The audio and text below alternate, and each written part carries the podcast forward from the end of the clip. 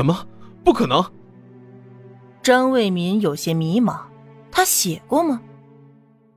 你怎么给他写这个？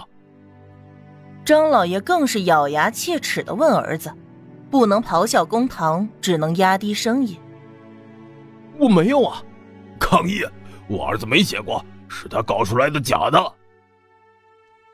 张老爷自以为占了理儿，连忙起身说话。被告声称是假的，很好。我且问你，张伟民，你有没有给你的妻子写过这样一封文书？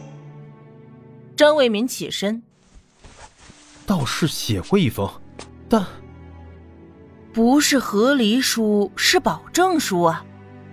还不等他说完，唐宁起身接话：“我说的是真的，他说是假的，那就请提供证据，看看签名、字迹和盖章印记究竟是真是假，看看究竟是谁在说谎。”张卫民又要开口辩解。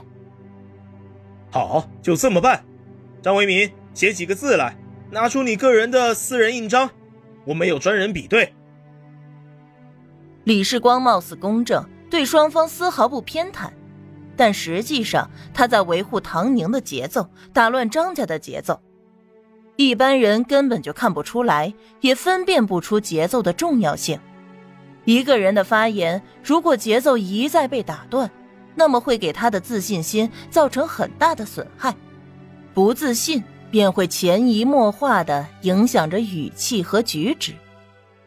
一方从容不迫、镇定自若，一方手忙脚乱不连贯，哪方更加能加分，一目了然。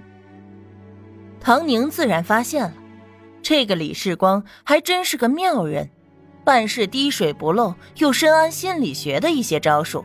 早晚要升官的，魏民，你真的写了？张老爷有一种事情大大脱离掌控的恐慌感。张卫民一面上交政务，一面低声说道：“爹，我没写过和离书，只写过一张保证书。他再怎么能耐，也不能凭空辨别出来吧？放心。”没想到很快就出了结果。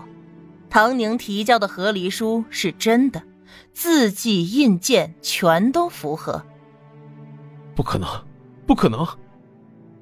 这下轮到张卫民拍桌而起了，他大声抗议道：“我没写过和离书，我没写过，一定是他造了假，要么就是他买通了你们。”大胆！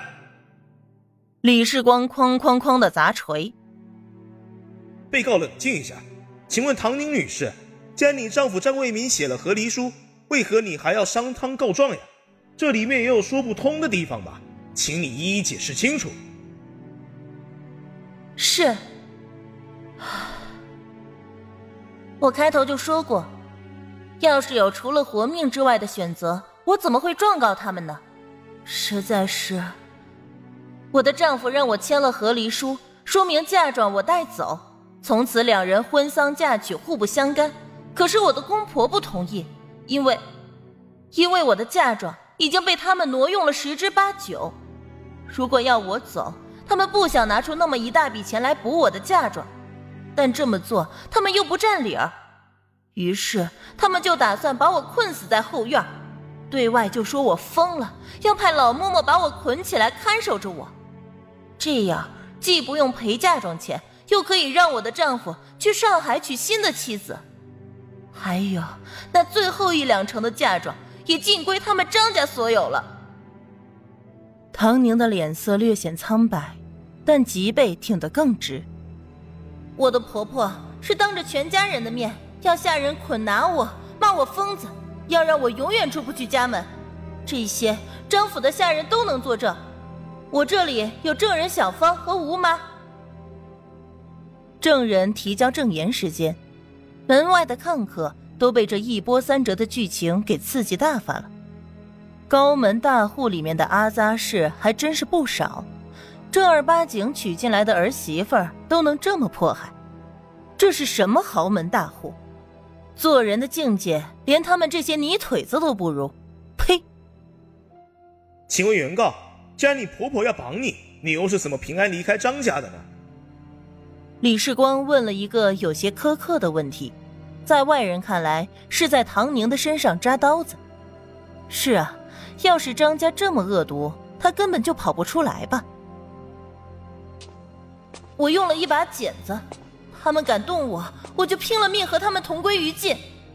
当时我就知道了，再沉默下去，等待我的只有不明不白的被张家人给折磨死。